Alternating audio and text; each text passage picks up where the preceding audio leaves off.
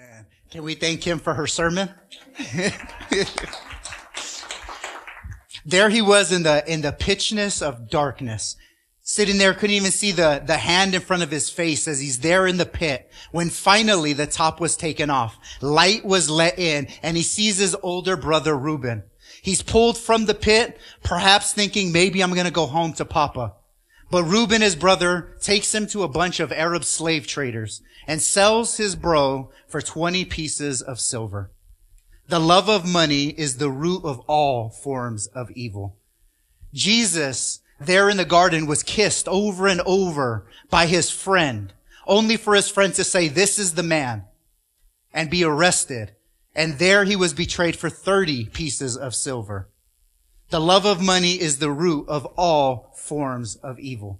Ananias and Sapphira planned to do a righteous thing. They sold all their properties to give to the church, but then the conscience, the whispers started creeping in. What can we do with this money? Imagine where we can go. Imagine how we could live. And they lied to the Holy Spirit. They lied to the apostles and God judged them on the spot. The love of money is the root of all forms of evil. There was a man named Demas who went on missionary journeys with Paul. He abandoned Paul in the heat of battle. Why? Because he loved the things in this present world. You see, the Bible talks so much about money. And Christians, we have so many different views on money, how we should view money, how we should handle money, all of these different questions, and many of which are from very different perspectives. You have like the Amish. They hate the financial systems. They rebuke and really abhor technological advances for one purpose. Not because they don't want electricity or air conditioning or the, the rest of the good stuff. It's because they don't want to be stained by the world.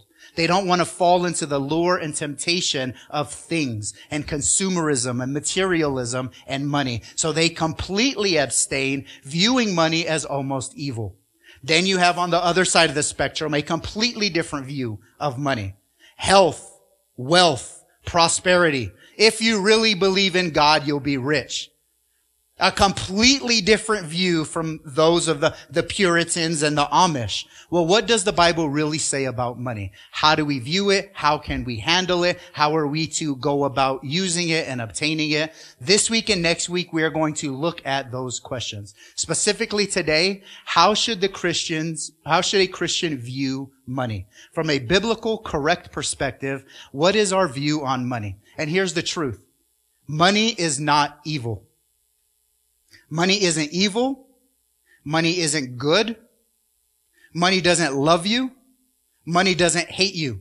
I know when we're driving down the street and we see somebody pass by in a $150,000 car and we're driving in this little hoopty, it feels like money hates me and money really loves that person. But that's not the case at all. Money doesn't love you or hate you. Money isn't evil nor is good. Money is amoral. Money is nothing. All money is is a medium to purchase goods and services at a fair market value. That's it. That medium could be shells, beads, cotton printed on money with dead presidents.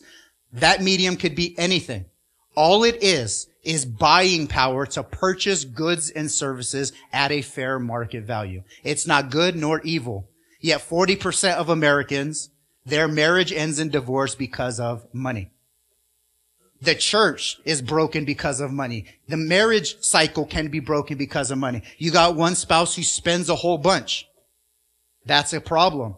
You have one that's so tight and tries to save everything. That may be a problem. You have one who's a risk taker and they want to start their own business while the other one spent their whole life saving this nest egg and they don't want to do it, there's a potential problem. So how we view money and money itself is so important. So with that, turn in your Bibles to 1 Timothy chapter 6 and we're going to look at how the Christian should view money. Next week, we're going to look at now the practical aspect of money. With the correct view, how do we practically save, spend? How do we deal with debt? How do we invest biblically? But today, we're looking at how we are to view money. What are we to do? Number one, don't love it. Look at 1 Timothy chapter 6 and verse 9 and 10. Here's the first warning of the Bible when it comes to money. Now, money itself isn't evil. It's how you respond to it. That is. It either makes you or you make it. So the Bible's warning, the pitfall or the potential pitfall to money is number one, loving it. 1 Timothy chapter 6 and verse 9. But those who want to get rich fall into temptation and a snare and many foolish and harmful desires which plunge men into ruin and destruction. So in verse 9 we have a cause and we have the effect. What's the cause of verse 9?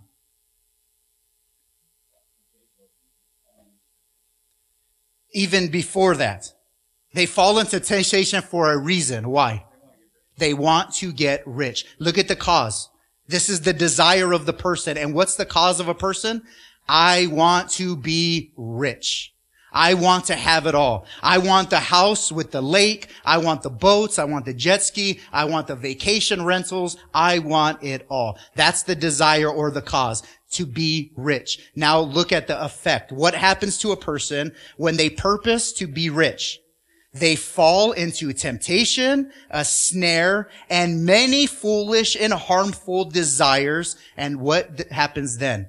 Which plunge men into ruin and destruction. Now we're not talking salvation. We are talking the aspect of sanctification or growing into Christ likeness. What happens when a person veers off and starts, stops seeing Jesus as Lord and starts seeing money as Lord? What happens is they fall into all kinds of foolish desires and their life gets wrecked. Wife runs out, they lose their business, they lose their house, whatever. Their life, ultimately, their spiritual life, all their ability to bear fruit is broken at that point. Now, specifically, the desire to get rich is in verse 10. What does that look like? For the love of money is a root of all sorts of evil. Now, this desire to get rich, was it because they loved God? Did they want a whole bunch of money so they can plant orphanages and churches and they can start all kinds of charitable works? No. What was the desire or the driving force behind their cause to be rich? No, it's in verse 10. They loved money. The people who want to get rich it's not because they have a righteous purpose. It is because they love money. And that's one word in Greek, and it, it's taking two words and slamming it together. The first is silver, and the second word is the Greek word phila. So we have a city called Philadelphia, which is known as the city of brotherly love, which comes from phileo, the Greek word. This word, love of money, is phila silver or you have an affection. You have a draw towards silver. Now you can be dead broke and still love money. Just because you don't have it doesn't mean you can't love it. it. This is not just for the rich. This is for everybody. You can be dead broke thinking about the 20 inch rims and thinking about the house and the jewelry and all the rest. And you can be in the sin of loving money even though you've never had it in your life. The idea is, or the driving force is, money has your heart. It has now taken your affections. It now begins to own you. And notice what happens because of that. The love of money, then the effect is, is the root of what? All forms of evil. Think of it just from the justice department, right? Just, just let's say the courtroom. What happens if a, if a judge loves money or a jury loves money and bribery starts and corruption? What happens to the entire justice system? Complete. Why are law enforcement doing their job? For just to throw them in a courtroom so they can be thrown right back out? Justice dies when people love money. It absolutely dies. And when justice dies, civilizations die with it because anarchy begins to happen. Law and order is gone. Anarchy then takes its place. Think of, think of another thing. America has been in so many endless wars. We have the most powerful military on the planet. We can go end these countries. We can have done Vietnam quickly. We could have done many of these countries quickly. Why? And the industrial military complex makes billions on top of billions on top of billions of dollars. It is one massive business. We are printing hundreds of billions and sending it to another country. You don't think there's people on the other end getting greased? Think of this. There are no poor people on Epstein's Island. The only ones are those who are being extorted for their goods and their services. Because the love of money is the root of all forms of evil. You look across the globe and you will see evil and all you have to do is follow the money trail. How does a politician make 125,000 a year salary and they have 200 million in assets? You, many of you make more than these politicians, than our congressmen or senators, but you don't have a quarter of a billion dollars lying around. My question is, what kind of evil has to happen for them to be rewarded that kind of money? So you see how love and the love of money can suck a person in to do anything. Literally anything. Sell their own brother for silver. Sell their own Lord for silver. Sell their own soul for silver. Now, why is it so bad?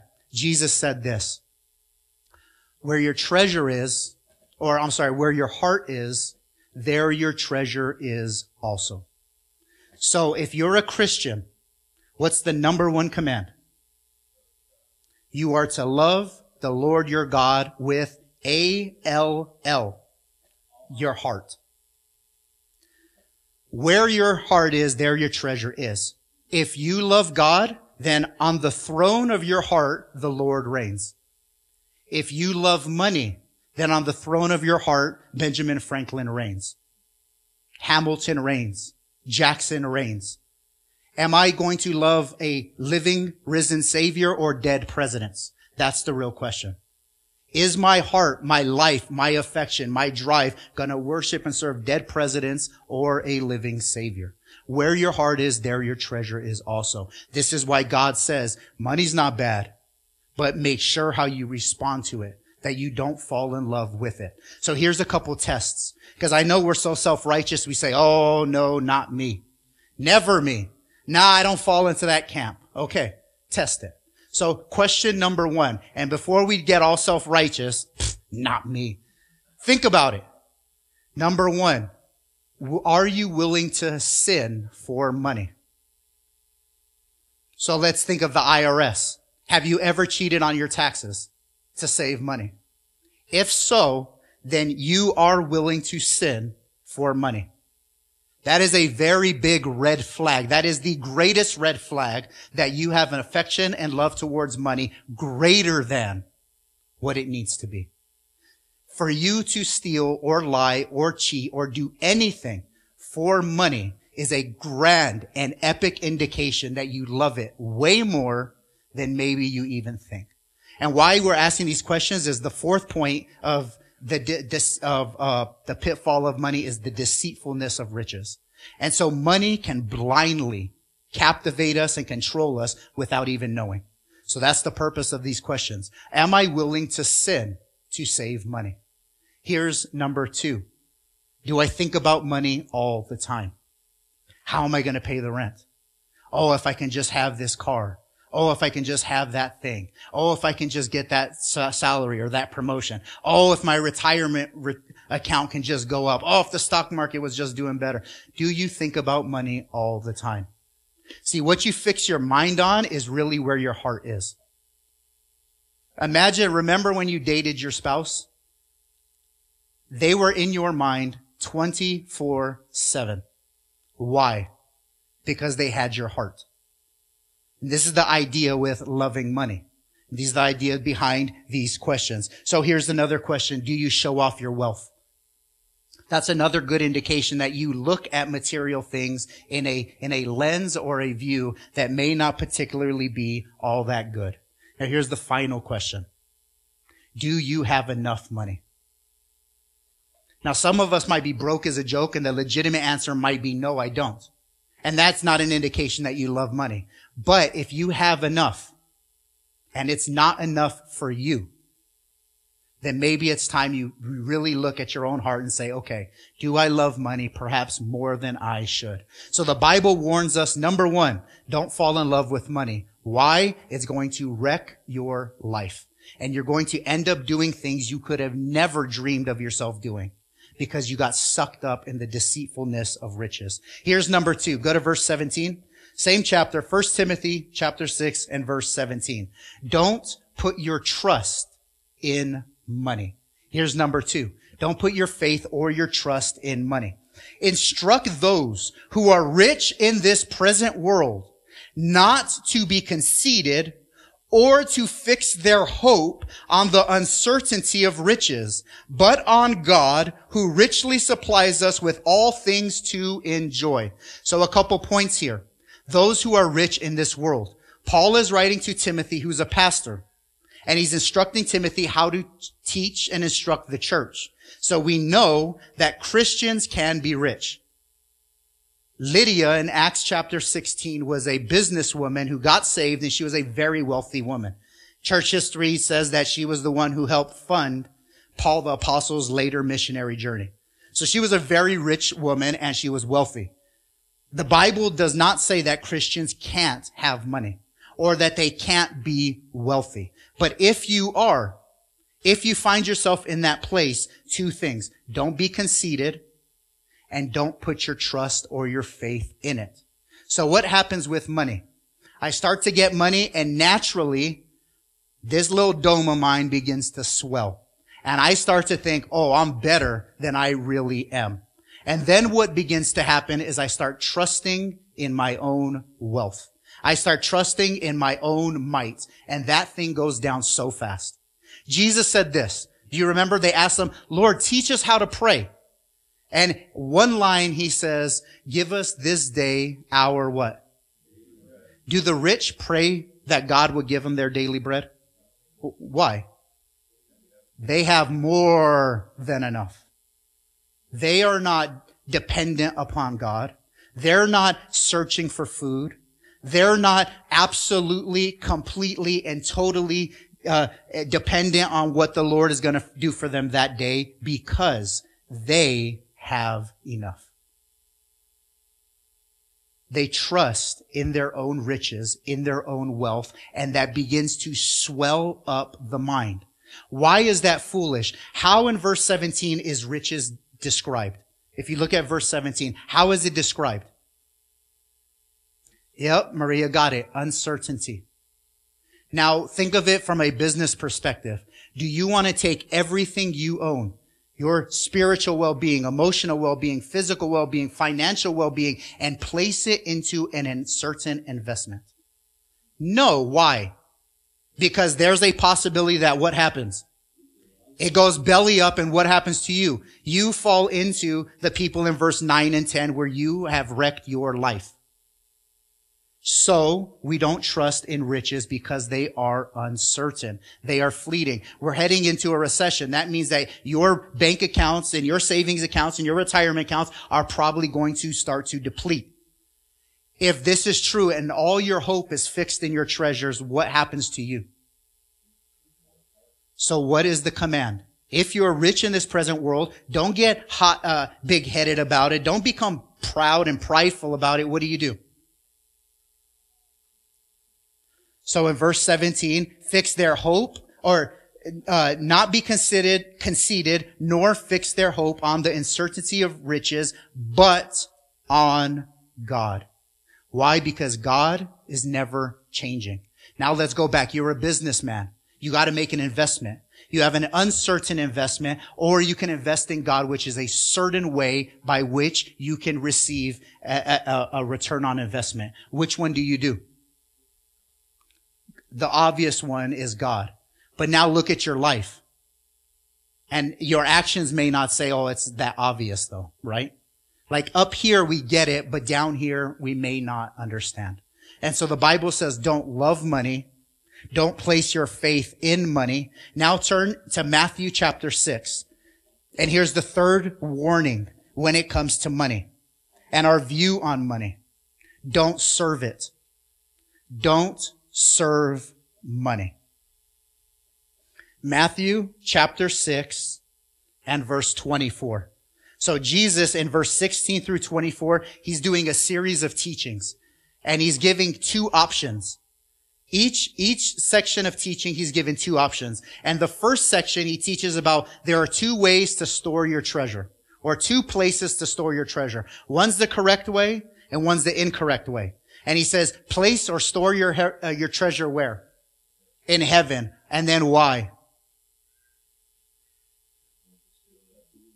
Because thieves can't break in and steal, moths can't eat, and rust can't de- destroy. Then the second option, placing your investment, your treasure on earth. Now, why is that a bad investment or choice? Because it can get stolen, which many people have had their life savings jacked by scammers, jacked by governments, and all the rest. Anyway, um, I was about to go down a rabbit trail. Woo! Uh, where were we? Don't store it on earth because people will steal it, moths will eat it, and rust will destroy. So option number one, Jesus is saying, hey, be heavenly minded, not earthly minded. Then he goes to the second option, and it's with the eyes. The good eyes and the bad eyes. The good eyes illuminate the whole body. The bad eyes darken the whole body. Jesus' point, be careful where you fix these things. Because this follows. Think of a motorcycle. When, if you've ever ridden a motorcycle, they say look through your turn. Why do they say look through your turn? Wherever your eyes go, your body follows. It's a natural occurrence. So Jesus saying good eyes illumines, bad eyes corrupts. Keep your eyes fixed on the right things. Now here's the third option of two, and it's in verse 24. No one can serve two masters.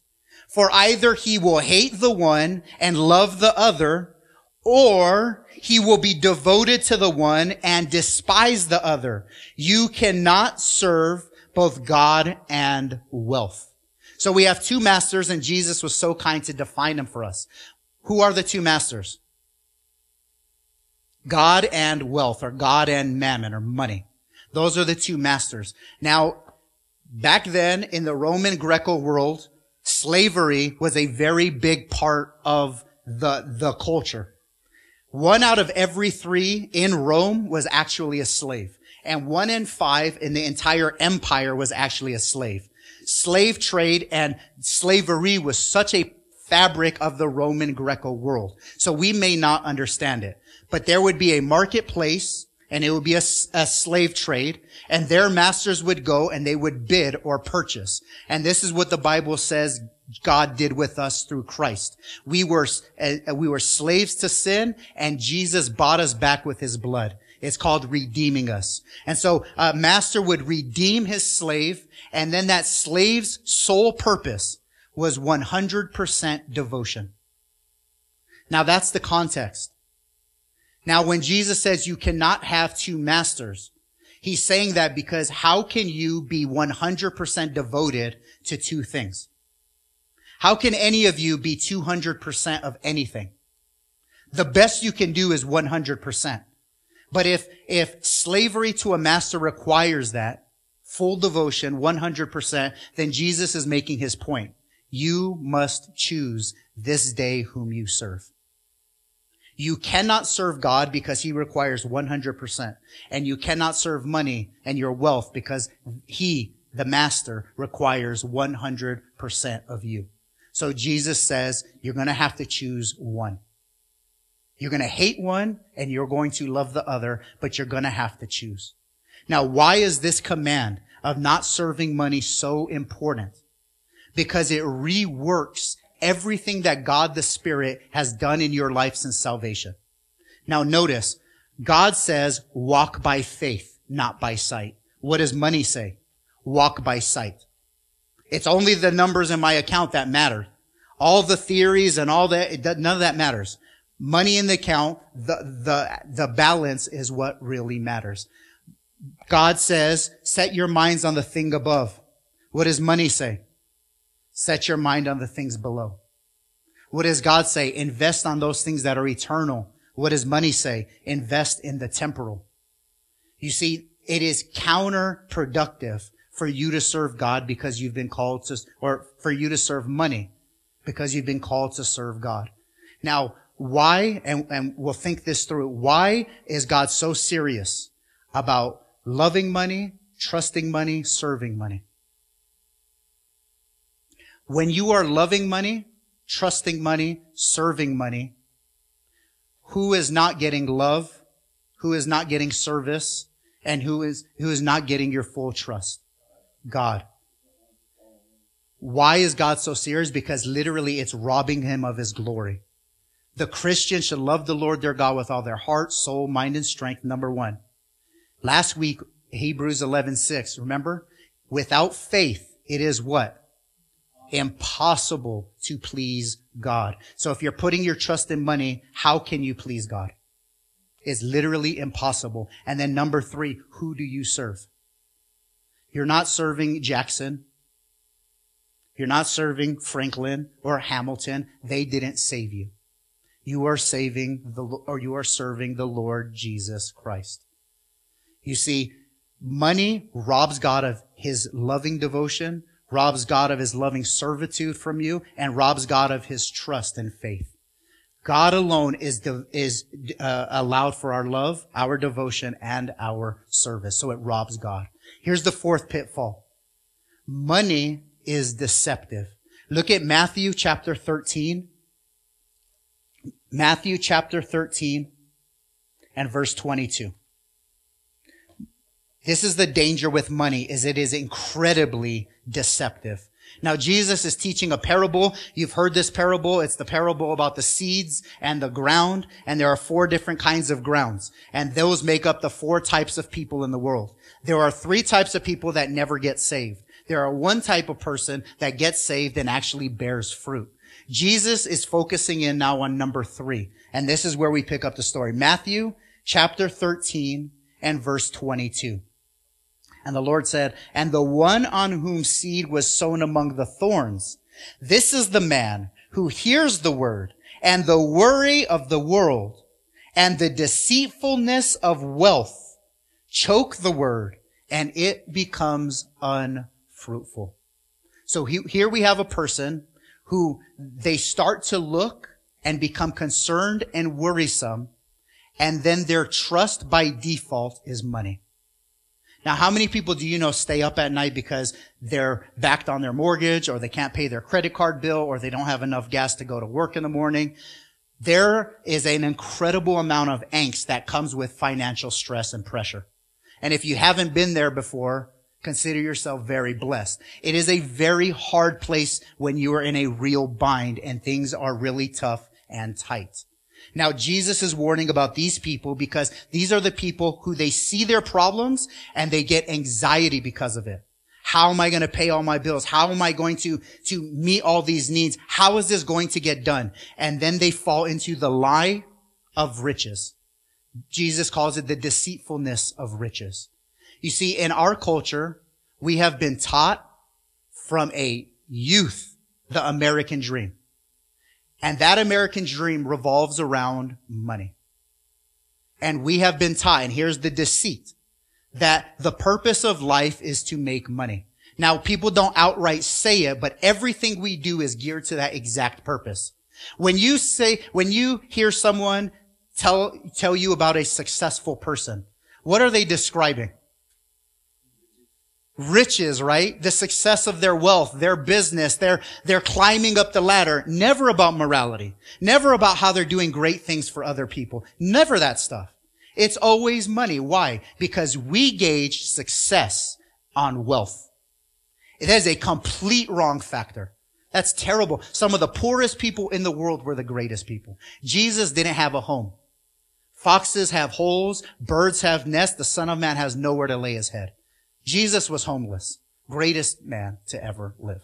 So we have this idea of the deceitfulness of riches and we're told money solves all problems. So I'm told in middle school and high school get really good grades.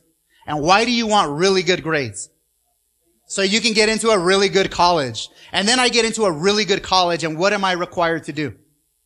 Get really good grades. Now why am I getting really good grades? So I can get a really good job. And why do I want a really good job? So I can really have a good job and good money and I can go buy a house in suburbia with a white picket fence, two cars and a dog and live happily ever after. Do you know how many people do the American dream and they're absolutely miserable? Because they fell for the lie that money is the purpose. They fell for the lie that success is governed by how much you have and not the content of your character. They have believed the lie. It really is the deception of riches. It really is something where if you're not cognizant of, it's so easy to fall entrapped and enslaved to. Here's another thing about uh, the deceitfulness of riches. We hear this all the time. Money can't buy you love. Usually is what people say. Money can't buy you love, which is true. In fact, money cannot buy you any characteristic of the spirit. And yet in the heart of every person, we desire love and to be loved, peace, joy, kindness, goodness, self-control, grace, mercy. We desire that from people and we desire to give that to people, but money can never deliver. Money can't buy you love. Money can't buy you peace. Money can't buy you joy. Money can't make you kind. Money can't give you goodness in life. Money can never give you self-control. Money doesn't operate in those ways. That's another lie and deception of money. Here's another one, and we just touched on it. Money can't make you happy. No matter how much you have, money can't make you happy. Look at all these rich jerks flying around their jets, and they're miserable. Absolute, and they gotta go to the depths of depravity just so they can have a little bit of fun. I don't envy these people at all. Not at all. Look at Ecclesiastes chapter 5. If you don't want to turn there because it'll take like 10 days, you can just read what I have to say. Ecclesiastes chapter 5. This is Solomon, richest man to ever lived. His net worth is valued around 1.2 trillion today. So he knew a thing or two about money. Ecclesiastes chapter 5 and verse 10. He who loves money will not be satisfied with money, nor he who loves abundance with its income. This too is vanity. When good things increase, those who consume them increase. So you make more money, you spend more money. So what is the advantage to their owners except to look on? The sleep of a working man is pleasant, whether he eats little or much but the full stomach of the rich man does not allow him to sleep. There is a grievous evil which I have seen under the sun. Riches being hoarded by their owner to his hurt. When those riches were lost through a bad investment, and he had fathered a son, then there was nothing to support him. And he had come naked from his mother's womb. So will he return as he came. He will take nothing from the fruit of his labor that he can carry in his hand. This is also a grievous evil. Exactly as a man is born, thus he will die. So what is the advantage to him who toils with the wind? Throughout his life, he also eats in darkness with great vexation, sickness, and anger. Solomon's point is this. Love, happiness, joy, everything that we've been told money will bring, it brings the exact opposite. You see, the poor man, when he eats and goes to sleep, he has nothing to worry about except waking up for work the next day. The rich man has to worry about what's happening in Asia, what's happening in the German market, what's happening to the dollar index, what's happening to the interest rates. It's a never ending stress ball. So do yourself a favor and don't seek to accumulate wealth. Don't love it. Don't put your trust in it. Don't serve it. Don't be deceived by it. Two things quickly that we should do when it comes to viewing money. So if you want to turn back to 1 Timothy chapter 6 and verse 6. This is one thing when it comes to money that we should be doing. 1 Timothy chapter 6 and verse 6. But godliness actually is a means of great gain when accompanied by contentment. So verse 6. Godliness with contentment is great gain. What is godliness? It's doing the things that God likes. So if you do something and you know God's in heaven saying, that a boy, that's godliness. If you can see God do it in scripture and you can read God commanding it, then that's godliness. Doing what God would do, what's pleasing to him, that's godliness. Now, when you couple that with contentment, there is great gain. Now, who here wants to throw a 40 yard pass down the field in life? Who here wants a massive promotion? Who here wants to, to pro, uh, project their life forward? Who wants a big play to really get momentum in their life? If you do, here's the key. Do what God wants you to do and do it with a content heart. And what happens is there's great gain. You throw the ball way down the field for a great pass. You get yourself now set up to score. That's the idea. You want a great gain, do what God says, and be content with where God has you. Now, what is contentment? Here's the logic of it in verse 7. For we have brought nothing into the world, so we cannot take anything out of it either. Here's the, the logic of contentment. Naked into the world I came, and naked into the world I will leave. Blessed be the name of the Lord. You came naked, you're going to leave naked. Blessed be the name of the Lord. You will never see a hearse carrying a U-Haul truck to the cemetery because you cannot take it with you. Your house stays here. Your cars stay here. Your bank accounts stay here. And that's what Solomon says. Why am I going to work my entire existence just to give it to my son who, who didn't even work for it, who doesn't even care for it, who's just going to destroy the business anyway? Why have I labored just to amass this and then die and not enjoy? Vanity. Vanity, vanity, vanity. So contentment with great gain. What's the logic behind it? You can't take your riches anywhere. Now, what is contentment? Verse, uh, verse eight. If we have food and covering, with these we shall be content. So what is the bar for contentment? It's having the bare necessities, the simple bare necessities of life. You are fully content and appreciative that God has given you what you need for survival. Now, when you have that, now there's room for great gain. Why? Because if God entrusts you with little and you've done good and you were faithful in that, what does he do? Give you more. Give you more. And in this context, that's wealth. Remember, God doesn't want you to be rich or poor. As we're going to see, it's God who delivers you the wealth. What he wants you to do is respond the correct way. Don't be in love with it. Don't serve it. Don't put your trust in it and be content with what the Lord has. Here's the second thing. Turn to James chapter 1 and verse 17. James chapter 1 and verse 17. When viewing money, here's one thing we must keep in, in our minds. Where does money come from? Somebody said the right answer back there. Where does money come from? Yes, it comes from the central bank and blah, but where does, where does a central bank, where does actual money come from? From God. Now keep that in your perspective when it comes to the view of money. Everything good comes from God. Look at James chapter 1 and verse 17. Every good thing given and every perfect gift is from above, coming down from the Father of lights with whom there is no variation or shifting shadow. That again is the certainty of God's riches. He doesn't change. He's not, he's not shifting. He's not changing here and there and everywhere. Where does every good thing, including wealth, come from? God.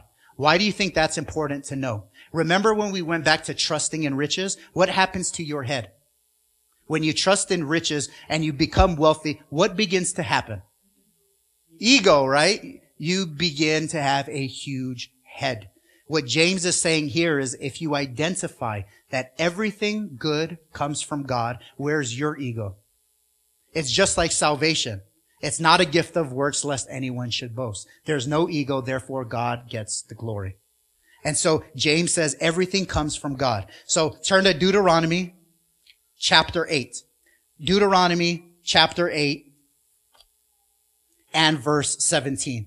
I'm sorry, verse 11. Deuteronomy 8 and verse 11. Because somebody may say, well, I went to school. I put myself through college. I'm the one who stayed up late at night. I'm the one who went through the interviews. I'm the one who's actually putting in the hours. I did it. Look at what Deuteronomy chapter 8 and verse 11 says. Beware that you do not forget the Lord your God by not keeping his commandments and his ordinances and his statutes, which I have commanded you today. Otherwise, when you have eaten and are satisfied and have built good homes and lived in them, and when your herds and your flocks multiply and your silver and gold multiplies and all that you have multiplies, then your hearts will become proud and you will forget the Lord your God who brought you out of the land of Egypt, out of the house of slavery. He led you through the great and terrible wilderness with its fiery serpents and scorpions and thirsty ground where there was no water. He brought water for you out of the rock of flint. In the wilderness, he fed you with manna, which your fathers did not know. He might humble you and that you might test, and he might test you to do good for you in the end. Otherwise, you may say in your heart, my power and strength of my hands made this wealth. But you shall remember the Lord your God. For it is he who is giving you the power to make wealth that he may confirm his covenant which he swore to your fathers as it is this day. And it shall come about if you ever forget the Lord your God and go after other gods and serve them and worship them. I testify against you today that you will surely perish. Like the nations that the Lord makes to perish before you, so you shall perish because you would not listen to the voice of the Lord your God. So the medical student who is now going to become a doctor. God gave them the brain to be able to do that. The salesman who has the gift of gab, God gave him the tongue to do that. The visionary who can see the future and see the needs, God gave them that. The worker who can put 80 hours a weekend and just continue to go forward, God gave you that drive. And it's all those things that God has given you that results in the wealth that God entrusts to you. Now, what then does he want you to do? Not love it, not serve it, not trust it, not be deceived by it. He wants you to be content right where he has you.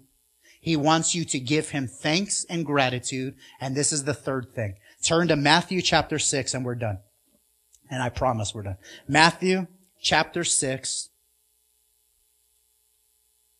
and starting at verse 25.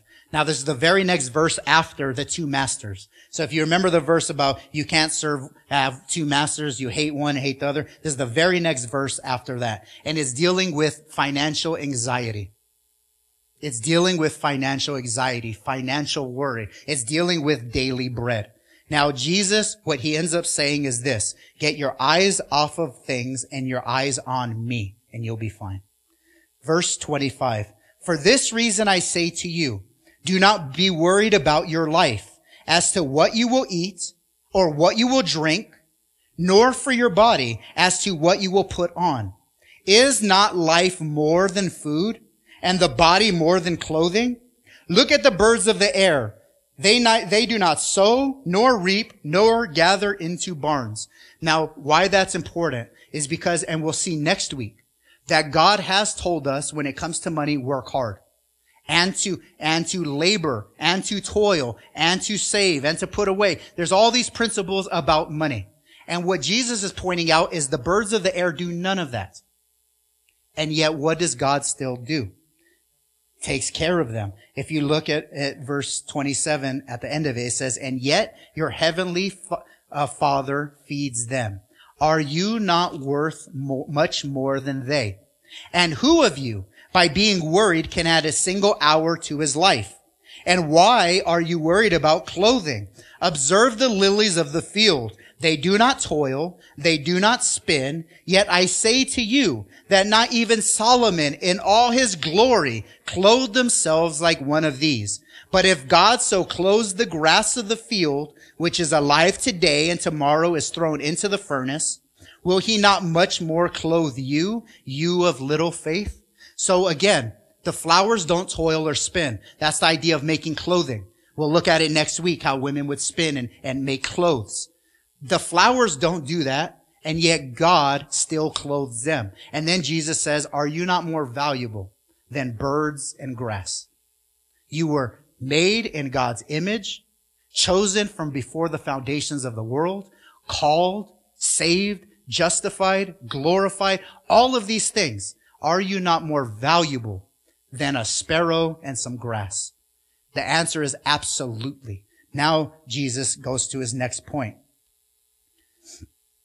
Do not worry then, saying, what will we eat or what will we drink or what will we wear for clothing? For the Gentiles, unbelievers, eagerly seek all these things. For your heavenly father knows that you need all these things. But here's our first command. Seek first his kingdom and his righteousness and all these things will be added to you. So do not worry about tomorrow, for tomorrow will care for itself.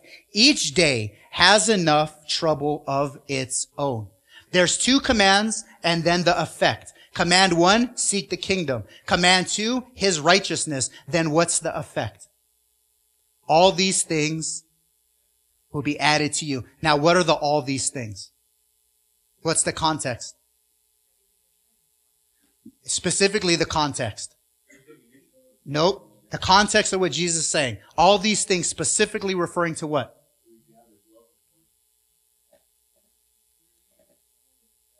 Food, drink, clothes.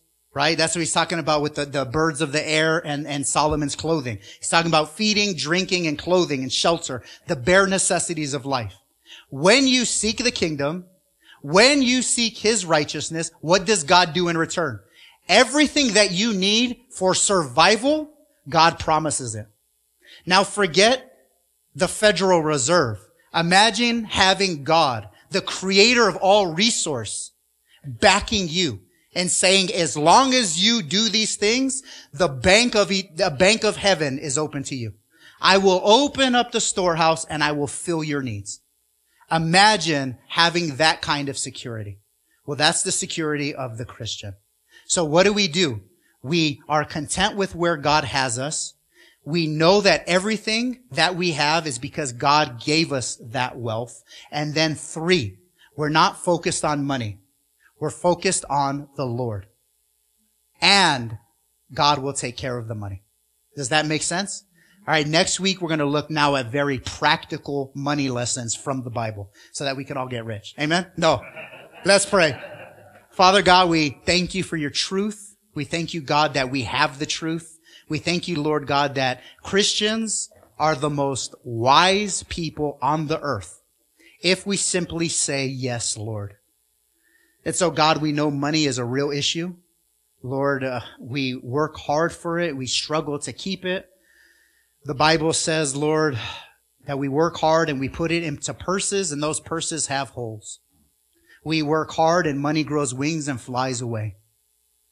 Money and wealth is uncertain, but you aren't. And so God, may we fix our hope on the unchanging and ever faithful God. In Jesus' name, amen.